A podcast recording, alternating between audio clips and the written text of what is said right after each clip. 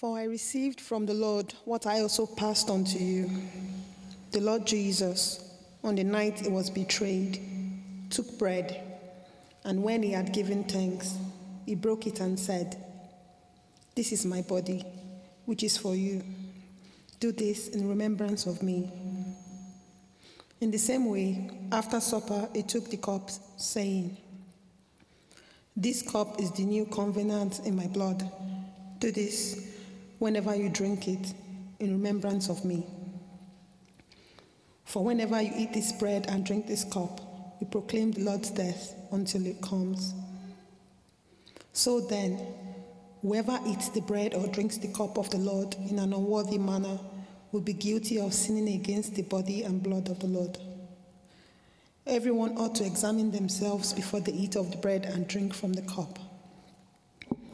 For those who eat and drink without discerning the body of Christ eat and drink judgment on themselves. That is why many among you are weak and ill, and a number of you are falling asleep. But if we were more discerning with regard to ourselves, we would not come under such judgment. Nevertheless, when we are judged in this way by the Lord, we are being disciplined so that we will not be finally condemned with the world.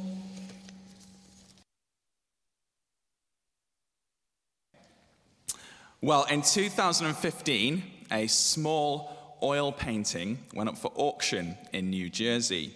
It was a little bit damaged, it didn't seem particularly remarkable, and was expected to sell for about 500 to $800. The painting had cracks in its backing um, and was fairly unremarkable. It sat in its owner's basement for about for well, a number of years. And when the owners who, who had it died, um, their adult children went through their old possessions. They found the picture and they decided to kind of sell it on. However, the, the sellers were in for a big surprise. When the painting went up for auction, some Parisian art dealers kind of noticed it and they recognized it to be one of the earliest paintings by the painter Rembrandt. It was created around 1625 when the painter was only 18. The Parisians bought the painting for a million dollars. And those sellers realized that in their possession, they'd had something so valuable which had for so long just sat in their basement. Now, even prior to the sale, even the auction house had kind of not figured that this was a big deal. They'd received very little interest in the painting itself. A representative has said, We had absolutely no inquiries regarding this painting, nor did it stir any excitement at the preview. Sometimes some of the most precious things can be undervalued. And I suspect for many Christians here, um, the Lord's Supper may be such a thing. Now, for any of us who have regularly been to church, we'll be familiar with the Lord's Supper. We'll have taken it probably many times. It's also called communion. We'll be used to taking the bread and the wine or the, or the grape juice as it's passed round, eating and drinking the elements together. And yet, I wonder how much we truly value what is taking place. We may see it just as something we do because we're in church, something nice, but not hugely significant. I wonder if we think it makes any difference if we take it or not. I wonder if we would miss it if it was gone. Well, today I want us to see that the Lord's Supper is a glorious gift, rich in meaning, and spiritually nourishing to us as a church. We're going to be partaking of the Lord's Supper later. And so before then, we're going to look at what the Bible says about it. And we're going to see that we haven't got just a bland tradition, we've got a Rembrandt. Like last week, um, we'll be dotting around a few passages, uh, but our base camp is going to be in 1 Corinthians 11 that we just read. So if you, if you close your Bible, open it up again, we're going to be referring back to it. And there are going to be three things that we'll be covering today. Um, when I turn the clicker on, the background of the Lord's Supper, the meaning of the Lord's Supper, and the partakers of the Lord's Supper. Okay, firstly, the background of the Lord's Supper. Now, the Lord's Supper doesn't just appear in the Bible out of nowhere with kind of no relation to the past. It's not a new idea. In fact, the Lord's Supper is linked to a theme that crops up in the Bible again and again, and that is the theme of covenant. Now, as we saw last week, a covenant is a binding agreement that creates a relationship between two separate parties. So, in the ancient world, um, covenants were often made between kings, sometimes a great king and a smaller king. So it may involve the great king promising to provide protection to the smaller king and his, um, and his subjects. And in turn, the smaller king would agree to honor the great king, to pay taxes, not to start a rebellion. So the agreement formed the basis of a covenant. And what would happen was, in order to confirm the covenant, in order to confirm that relationship, both parties would eat together they would enjoy a covenant meal. Now, it wasn't just kings who made covenants, ordinary people could too. But whatever the nature of the covenant, a covenant meal was always present. And we see various examples of this in the Old Testament. Here's one example when um, Abraham's grandson, uh, Jacob, makes a covenant with his uncle Laban. Um, this is what it says in Genesis 31. So Laban also said to Jacob, Here is this heap, and here is this pillar I have set up between you and me. This heap is a witness, and this pillar is a witness that I will not go past this heap to your side to harm you, and you will not go past this heap and pillar to my side to harm me. So Jacob took an oath in the name of the fear of his father Isaac. He offered a sacrifice there in the hill country and invited his relatives to a meal. So, if you read Genesis, you'll see that um, Jacob doesn't have the most functional family, and Laban is a bit of a dodgy uncle, one could say. And they have a lot of tension throughout their time, but they finally decide to call a truce. After a lot of tension, they call a truce. They make a covenant not to harm each other based on a pillar that they set up, so they're not going to cross the pillar into each other's territory to hurt each other. And in order to confirm that covenant they make, what happens? They sit down to a covenant meal afterwards. So they have a meal. Now, there's something about eating together that creates a sense of community and fellowship, isn't there? So, this past year, we ran uh, an Adopt a Student campaign uh, for our undergrads, where a number of them have been linked with families in the church. And uh, throughout the year, the families have had them round to their homes and often given them a hot meal. And in the context of that meal, they've been able to chat and get to know each other. Because the dinner table is a place of fellowship and hospitality. Now, there's something about the act of eating itself that kind of adds to relationship building, doesn't it? So you're, you're there, you're spending quality time with someone. There is space to talk to each other, but it's not that intense. You're not just like staring in each other's eyes. You're both doing the same task. There's also a sense of equality. So you're both there at the same level, doing the same thing. And if one of you has prepared the meal, then that's a gesture of hospitality, isn't it? It took time to make that meal, it matters. Now, you tend to eat with people that you like, don't you, generally? You show hospitality to friends or family, or to impress a date, you cook a meal. You certainly don't tend to eat with your enemies. And in the ancient world, this was particularly true. Meals were significant as only those who were at peace could eat with each other. So a covenant meal represented that peace and relationship. And this was particularly important as the covenant would bring together two parties who may have cause otherwise for tension in their relationship. Now, this is true not just of relationships between people, but of the relationship between God and humanity. So the Bible teaches that there is hostility between God and mankind. Now, we were created by God in love, given all we have by God. We live in His world, this is His creation. And we're made to know Him and relate to Him as our King, but we turn away from Him. We don't want to know Him, we don't want to live according to His vision for our lives. Instead, we want life on our terms. And we don't want a God telling us what to do. We reject the king and are essentially hostile towards him. And so we face his just judgment. Yet, God is not content leaving this relationship unreconciled. He doesn't want to leave it in hostility. And as we read the Bible, we see that God has been working throughout history to restore this relationship. Like any great lover, he is the one who takes the initiative, and he does so by making covenants with humanity. Now, a striking example of this is found in Exodus, where God makes a covenant with the people of Israel at a mountain called Sinai. Now, it's a dramatic moment. Um, God has kind of manifested his presence at the top of this mountain. There is thunder and lightning. The mountain is shaking. The people are petrified. And yet, this is God come down to make a relationship with his people. He's there to bless them. Now, God gives them the Ten Commandments, which is his law. And it's kind of like a marriage ceremony. So God promises to be a good husband to Israel and look after them and bless them. And the people pledge to be a faithful bride, to stay faithful to him and keep his laws. And then we see what happens afterwards. This is remarkable. Look at these verses. So Moses and Aaron, Nadab and Abihu, and the 70 elders of Israel went up the mountain and saw the God of Israel.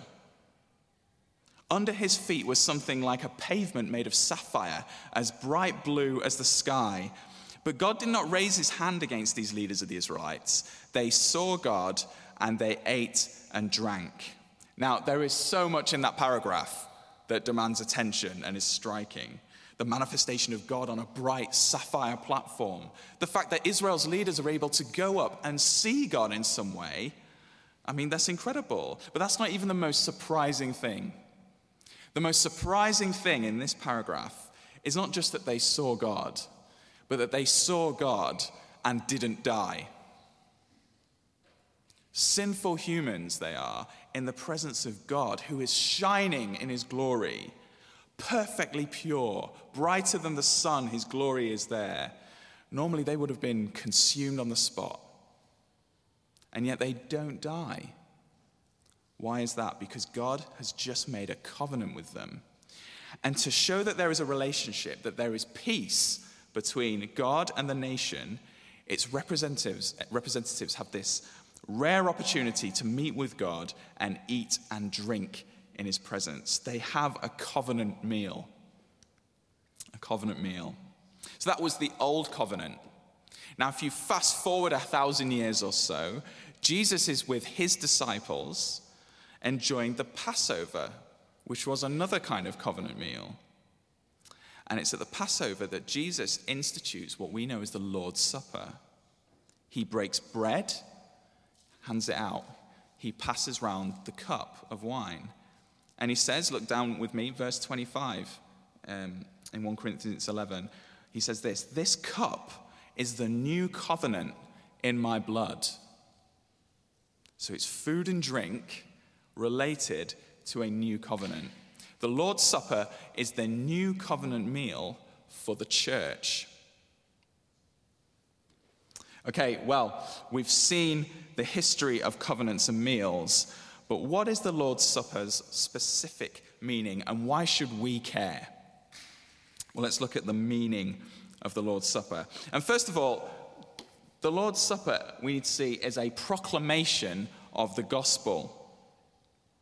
So, in the, in the new covenant, our relationship with God is finally and truly restored for anyone who trusts in Jesus.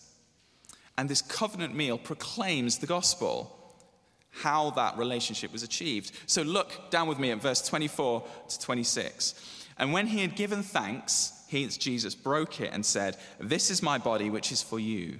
Do this in remembrance of me. In the same way, after supper, he took the cup, saying, This cup is the new covenant in my blood.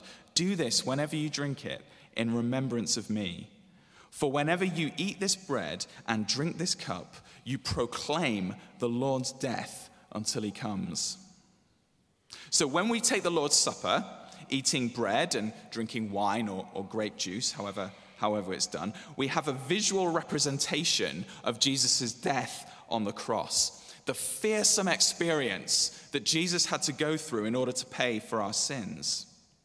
Now, this is a representation and a reminder. So, the Bible doesn't say that the Lord's Supper is a, a re sacrifice of Jesus, and it doesn't say that anything mystical happens to the physical bread and wine that we consume. Rather, they serve as a picture that proclaims Jesus' death. So the bread and wine are like a visual megaphone that says at high volume, Jesus died. The Son of God was crucified for you. So we take the bread and we take the wine, Jesus says, in remembrance of him. And as we take it, we remember the cost of salvation, the cost of being restored into right relationship with God. So, a few weeks ago, a Manchester steakhouse tweeted regarding a customer who was accidentally served a four and a half thousand pound bottle of wine. And the tweet said, To the customer, we hope you enjoyed your evening. And it's also addressed the member of staff who had given the bottle by mistake. And it said this Chin up, one off mistakes happen, we love you anyway. So the restaurant management forgave that poor staff member, much to their relief, I'm sure. But note that in order to do this, the restaurant had to take a hit on that money. It essentially cost the restaurant four and a half thousand pounds to cover what had been done. What did it cost God to forgive you? When we take the Lord's Supper, it reminds us that our sin was so serious, it cost nothing less than the flesh and blood of Jesus Christ, the Son of God incarnate. We can't pay for our sins with money. We can't pay for them by doing a few good deeds that we hope will kind of balance off the bad ones we've done. No, no, no. It's more desperate than that. Our state is so desperate that God incarnate in the flesh had to come and die in our place. Now that's humbling, isn't it? And so, in this way, taking the Lord's Supper, when we take the bread and the wine, it gives us pause for reflection. However, because it proclaims the gospel, it isn't all solemn. Now, remember, this is a covenant meal that represents peace and relationship. And so, as we take the bread and wine, we feel the affirmation of Jesus' love for us. The covenant meal is a symbol of hospitality, and Jesus is the ultimate host. He has prepared the dinner table for us as a sign of his welcome. Now, there is great joy in that, friends. There's great joy. Jesus has given us the Lord's Supper so he can say to you, Christian, come and eat at my table. We are in relationship through covenant. I love you and I've bound myself to you. And isn't he kind that he would do this continually, time after time? The Lord's Supper isn't just a once only thing, we do it continually as a church family. It's as if Jesus knows that we need continually reassuring. Christian friend, if you feel bogged down by your sins right now, if you're struggling with assurance, the Lord's Supper is for you. Come in repentance and faith again and be blessed by this meal. So it proclaims the gospel. Secondly, it's a symbol of our unity. So, throughout this passage in Corinthians, it's clear that Paul sees the Lord's Supper as something to be taken by the whole church together. So, verse 18, if you look down, he says, When you come together as a church. In verse 20, when you come together. And then if you flick a page earlier to chapter 10, look at these verses in 16 and 17. Is not the cup of thanksgiving for, what, for which we give thanks a participation in the blood of Christ? And is not the bread that we break a participation in the body of Christ? Because there is one loaf, we who are many are one body, for we all share the one loaf. So, do you see the link there between the bread and the church? So, just as we share in one loaf of bread during the Lord's Supper, we are one body, the church. So it represents unity. The Bible's vision for the Lord's Supper is that it is to be taken by the whole church, the whole church family. It's a family meal. Now, we all know that for a family meal to work, everyone needs to be present, don't they? Last Christmas, for the first time in a few years, my family was able to have Christmas dinner with us all together. Now, it's difficult, it's been difficult to do that in previous years because um, me and my family kind of live all over the country. Me and my parents were living in the north, although in different parts of the north. My sister was on the south coast. And because uh, my sister Sarah does quite intense shift work and the location was quite remote, it was difficult to get everyone together at Christmas.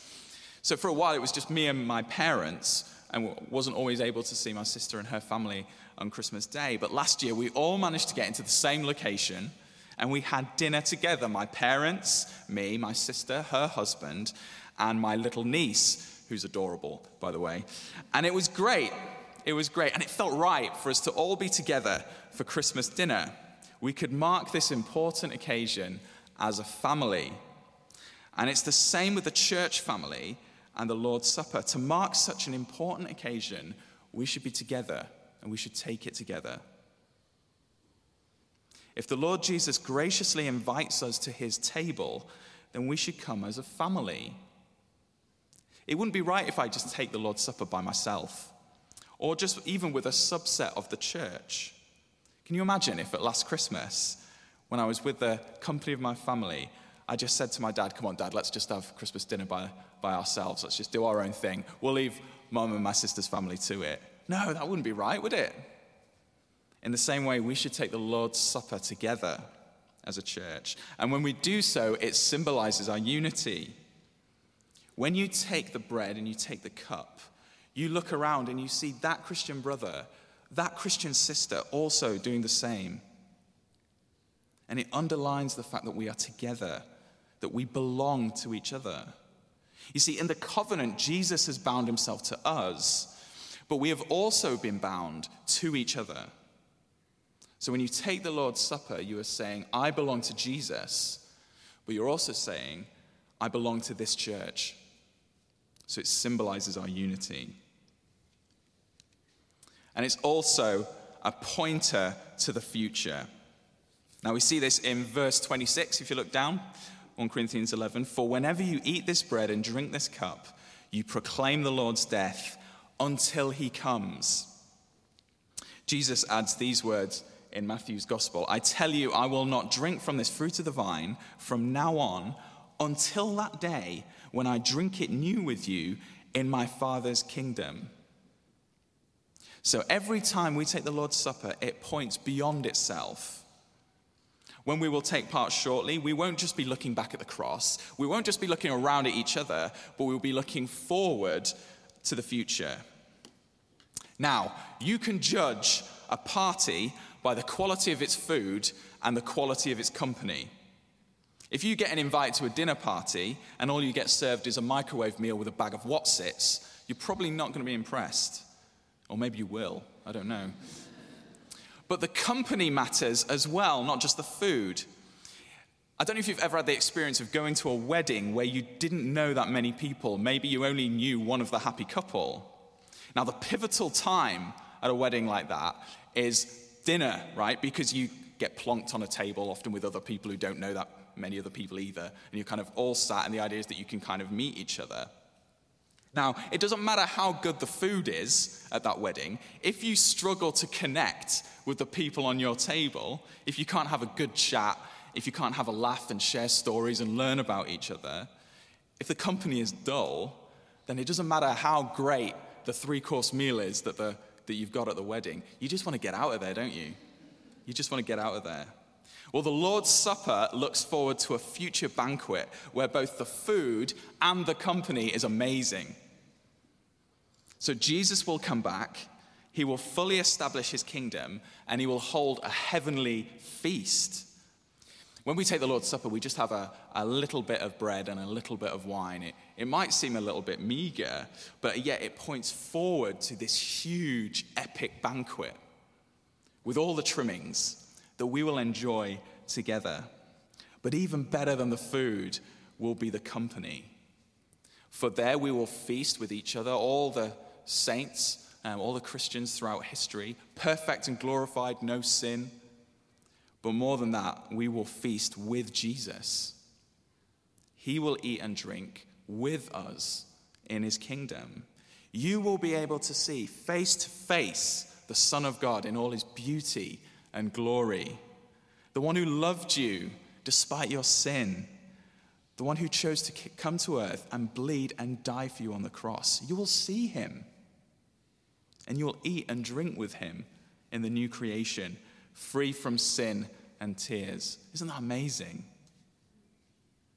And so the bread and wine anticipate this. Every time we take those elements, we are one Lord's Supper closer to the coming of Jesus. Okay, well, we've seen the background and the meaning of the Lord's Supper. Finally, the partakers of the Lord's Supper. So, who is the Lord's Supper open to? Who can partake of this wonderful covenant meal of peace that's offered to us by Jesus? Well, firstly and primarily, is for Christians. It goes without saying that a covenant meal is for those who are in the covenant, for those who are in relationship with God through Jesus. So you need to, to, to, partake, you need to be someone who has put your trust in Jesus for your salvation. And ideally, it is also for Christians who have been baptized. So we saw last week that baptism um, is the other sign of being in this new covenant. And the two signs, baptism and the Lord's Supper, are connected, but in slightly different ways. So baptism is linked with becoming a Christian. So in the New Testament, those who become Christians, they then get baptized. So it occurs normally at the beginning of your Christian life as a one off signifies entry into the covenant. But the Lord's Supper, as we've seen, isn't a one off. Jesus says in verse 26 As often as you eat this bread and drink this cup. So it's to be repeated. So baptism is connected with entry into the covenant, whereas the Lord's Supper is connected with continuing in the covenant after you've entered. So logically, you enter the covenant and are baptized, and then you take the Lord's Supper. So it is for baptized Christians. Now, if you're not a Christian here this morning, if you haven't put your trust in Jesus, therefore we would ask you to refrain from taking the Lord's Supper. And we don't want you to proclaim something that you don't believe in. However, as you observe, we would encourage you to think about what you are seeing. Think about what you've heard this morning forgiveness of sins, a right relationship with the God who made you these things are offered to you today. Even now, the arms of Jesus are open wide for anyone. And perhaps this is the day that you would enter into this glorious covenant. And maybe next time we have the Lord's Supper, you will join in too. So it's for Christians, ideally baptized. But even then, there are still more constraints on who can take the Lord's Supper. Look down with me at verse 27 to 28. So then, whoever eats the bread or drinks the cup of the Lord in an unworthy manner will be guilty of sinning against the body and blood of the Lord. Everyone ought to examine themselves before they eat of the bread and drink from the cup. So here, Paul makes it crystal clear that a Christian should never thoughtlessly just take the bread and the wine. It's not just something we do because we're in church, it's not just a tradition that we get involved with because we're here. No, no. The Lord's Supper is indeed a welcome and a blessing from Jesus, but we should never take it lightly. Paul says that it is possible to take it in an unworthy manner, and this is serious business. Those who do so, it says, will be guilty of sinning against God. And such people, it says in verse 29, eat and drink judgment on themselves. So, what does it mean to take it in an unworthy manner? Well, as we read the chapter in the context of Paul writing to the Corinthians, we see that when they gathered for the Lord's Supper, it was chaos. Look at verse 20 to 21. So then, when you come together, it's not the Lord's Supper you eat. For when you are eating, some of you go ahead with your own private suppers. As a result, one person remains hungry and another gets drunk. Now, we don't know exactly all the details behind this verse and what was happening in the church. But I think we can safely say that if your church service involves some people stuffing their faces where others go hungry, and some other people getting wasted on the wine, you're doing it wrong. Something has gone awry. But the core of the issue here for Paul seems to be disunity. When Paul begins this section, he mentions this. Look at verse 18. In the first place, I hear that when you come together as a church, there are divisions among you. So these issues with drunkenness and eating whilst others go hungry come out of division. There seem to be factions or cliques in the church, and there's hostility between the two cliques, or however many there were. And it, lent, it meant um, it led to behavior that was inconsiderate. Now, of course, that completely undermines the Lord's Supper, doesn't it? We've seen that it signifies unity. It's about one family coming together, bound to each other. If that's the case, you can't take the Lord's Supper while, whilst acting in a way that promotes disunity. It's complete contradiction.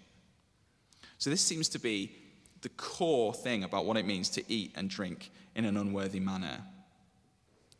Therefore, the warning is clear for us. We must not do this either. Examine yourselves, Paul says.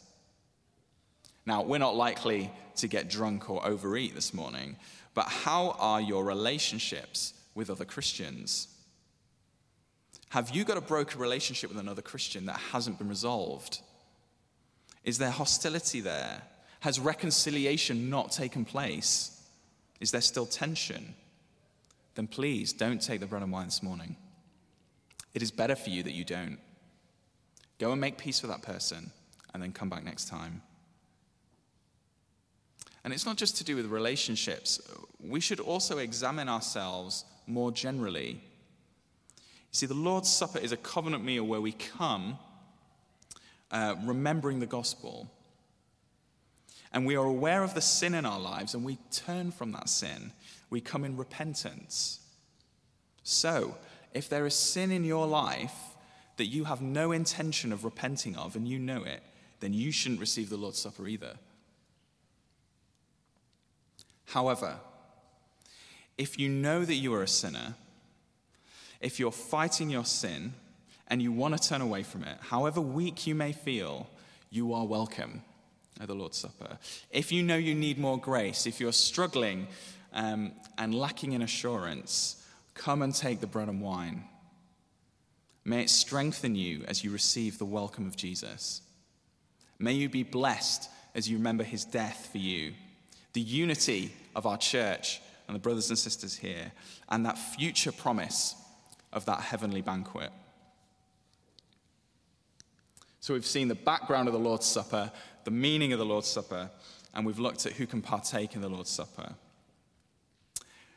Christian friends, we've got a Rembrandt a covenant meal that Jesus has given us as a sign of the peace that we have with Him and with each other. So may it nourish our souls as we take it in a moment. Shall I pray for us?